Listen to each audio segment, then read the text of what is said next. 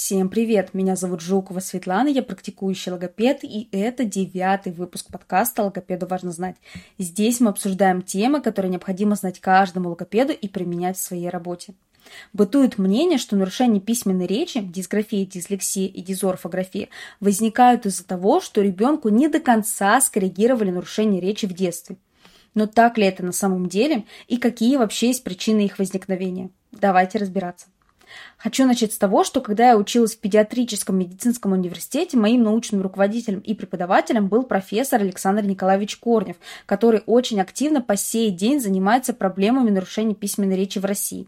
Преимущественно, конечно, дислексией, но и о дисграфии у него тоже много работ. Поэтому предлагаю рассмотреть этиологию нарушений, опираясь в том числе на его исследования. В целом, все нарушения речи плюс-минус возникают по схожим группам причин. Начнут с наследственности. Вполне вероятно, что если у родителей или ближайших родственников были нарушения письменной речи или какие-либо психические заболевания, то у ребенка могут возникнуть нарушения письменной речи.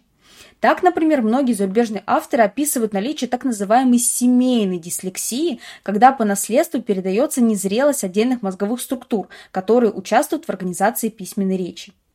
Помимо этого, у ребенка могут быть свои индивидуальные особенности формирования функциональной специализации полушарий головного мозга, когда затрудняется контроль за разными видами деятельности. Что это значит? У всех из нас есть доминантное полушарие, либо левое, либо правое. И при отсутствии функциональной специализации получается так, что не устанавливается доминантная роль полушария какого-либо, вследствие чего возникают трудности контроля за письмом и чтением. Еще одна причина – это вредоносные воздействия в пренатальном, натальном и постнатальном периоде развития ребенка, то есть до, во время и после родов.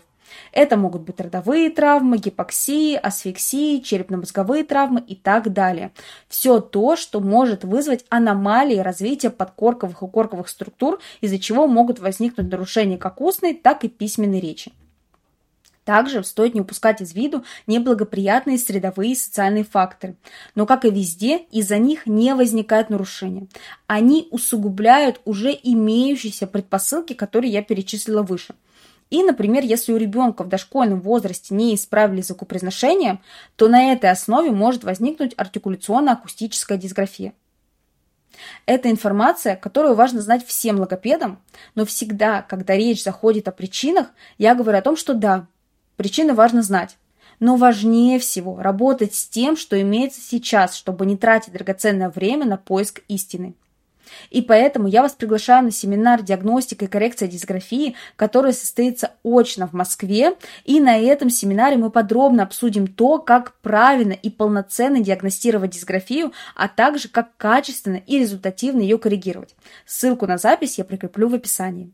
И давайте подведем итоги выпуска. Нарушения письменной речи могут возникнуть из-за наследственных факторов, нарушений в пренатальном, натальном и постнатальных периодах развития ребенка, а также усугубиться в результате негативных средовых факторов и негативного воздействия социума. И самое главное, важно не столько найти причину, сколько правильно коррегировать нарушения. Так что приходите на мой семинар, где я все об этом расскажу. Всем спасибо. Это был подкаст Светланы Жуковой «Логопеду важно знать». До встречи в следующую среду. Не забывайте ставить моему подкасту звездочки и сердечки. Обязательно делитесь этим выпуском и буду рада вашей обратной связи. Пока-пока.